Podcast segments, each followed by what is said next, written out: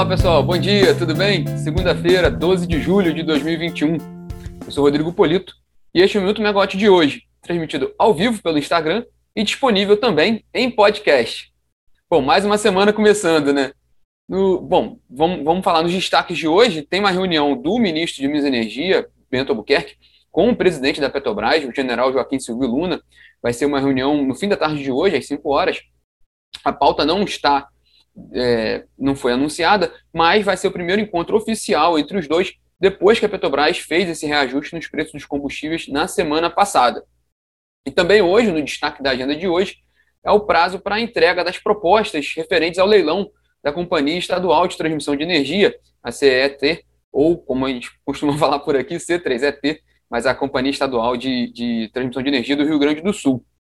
Bom, vamos fazer só um rápido resumo só da, da sexta-feira passada, do fim da semana passada, que foi quando o ONS ele atualizou as previsões do Programa Mensal de Operação de julho, o PMO de julho.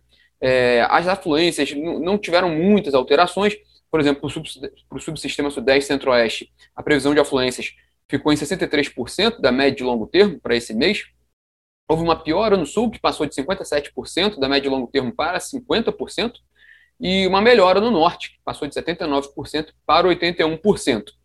A previsão também de crescimento da carga caiu um pouquinho de 4% para 3,7% em julho, em relação a julho do ano passado. E com relação a nível de armazenamento dos reservatórios, não houve muitas mudanças significativas. Por exemplo, no subsistema Sudeste Centro-Oeste, a previsão permaneceu em 26,4% no nível de armazenamento no fim deste mês. E na Câmara, ou foi prorrogada por dois meses a medida provisória 1049, que cria a Autoridade Nacional de Segurança Nuclear. Essa medida é, ela tem um efeito importante para o setor de geração de energia, e entre vários detalhes, mas o mais importante ali é que ela, ela separa as atividades da CNEM, da, da Comissão Nacional de Energia Nuclear, que hoje faz tanto atividade de fiscalização quanto promoção da energia nuclear no Brasil. A ideia é que a autoridade nacional ela assuma essa, esse braço de regulação e fiscalização no segmento de geração de energia nuclear no Brasil. É, bom, essa MP ela foi, ela foi assinada, ela foi criada em 17 de maio e agora foi prorrogada por 60 dias, então ela vai até a segunda quinzena de setembro e tem 25 emendas é, no texto, né?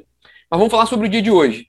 É, o ministro de Energia, o Bento Albuquerque, ele tem essa reunião hoje com o presidente da Petrobras, o general Joaquim Silvio Luna. Essa pauta não foi divulgada, o detalhe da pauta, né, o, o tema da reunião, mas esse primeiro encontro dos dois, desde que foi aprovado, desde que foi anunciado o, reajuste nos preços dos combustíveis né, na semana passada pela Petrobras. Foi o primeiro reajuste para cima, né, primeiro aumento de preços dos combustíveis na, na gestão do general Joaquim Silvio Luna, o preço da gasolina ele subiu aproximadamente 6%, o preço do diesel teve uma alta de quase 4%. Houve também anúncio no aumento do preço do GLP, o gás cozinha, e também, é, dias depois, se não me engano, não lembro, não lembro o dia preciso, mas foi na semana passada, um aumento também, no, no, um ajuste nos preços do gás natural para distribuidoras, que vai ser aplicado a partir de agosto, também dentro da fórmula de preços combinada entre a Petrobras e as distribuidoras de gás natural. É, esse tema de preços de, de, combustíveis é muito sensível, sempre foi e está sendo muito forte nesse, nesse ano, devido ao aumento do preço do petróleo. É, hoje eu vi pela, no, um pouquinho do nosso bate-papo, o preço, do petróleo estava na casa de 70, 74 dólares o barril do Brent, um pouco de queda, mas num patamar elevado. A expectativa ainda é de, de elevação desse preço. E tem dois pontos, né? Para os investidores da, da Petrobras, os acionistas da Petrobras, eles cobram da companhia independência na sua política de preços, que ela pratique os preços dos combustíveis alinhado ao mercado internacional. Caso contrário, ela vai, vai perder dinheiro, né?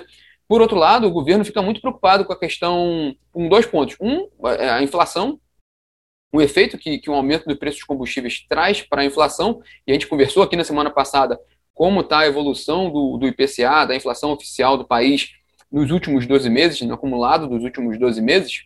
Então há uma preocupação muito grande do governo com a inflação, mas não só isso. Tem uma questão política também, porque desde semana passada há, há rumores, há comentários sobre a classe, né, a categoria dos caminhoneiros, já se preparando, se manifestando contrário a esse aumento recente do preço do diesel. Né? E a preocupação do governo nesse sentido é de uma possível greve e os efeitos políticos que, que isso podem trazer para o governo nesse momento. Então, são, esses são os principais pontos sensíveis com relação aos preços dos combustíveis. Ainda sobre a agenda do ministro, o ministro de Minas e Energia ele tem uma reunião hoje com representantes da ABRAD, Associação Brasileira de Distribuidores de Energia Elétrica, e no fim do dia tem uma reunião sobre condições hidrológicas. É um tema que está sendo muito recorrente devido à, complicação toda do, do, do, do, abastecimento do sistema hoje. A gente tem acompanhado muito aqui também na plataforma sobre a reunião da CREG, da, da Câmara criada para lidar com a questão dos recursos hídricos nesse momento crítico. E acabamos de falar também sobre a revisão do PMO. Né? É, e em São Paulo hoje a, a, a, o principal tema do dia é essa entrega das propostas dos interessados no leilão da Companhia Estadual de Transmissão de Energia, C3ET. O valor inicial do leilão é de 1,6 bilhão de reais. É, as companhias interessadas apresentam hoje as propostas, mas o leilão só está marcado mesmo para sexta-feira, dia 16 de julho, na B3.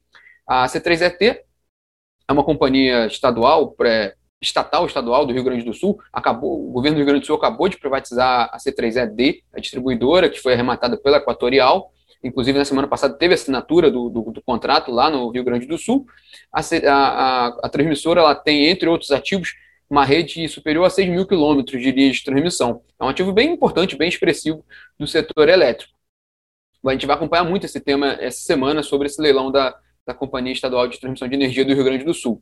E para fechar o dia aqui, o nosso, nosso bate-papo, uma última notícia: a Petrobras assinou, informou agora pela manhã que assinou a venda do campo de Papaterra, na Bacia de Campos, para a 3R Petróleo, um negócio de 105 milhões de dólares. É, é um campo interessante, é um campo localizado na Bacia de Campos. Com, ele começou a produção em 2013, ele produz cerca de 18 mil barris de óleo equivalente por dia a Petrobras ela tinha 62,5% de participação, que é o que foi colocado à venda e que foi arrematada pela 3R Petróleo. O outro sócio é a Chevron, 30, com 37,5%. A 3R já sinalizou que tem interesse em adquirir essa participação da Chevron, caso a americana de fato coloque também sua participação à venda.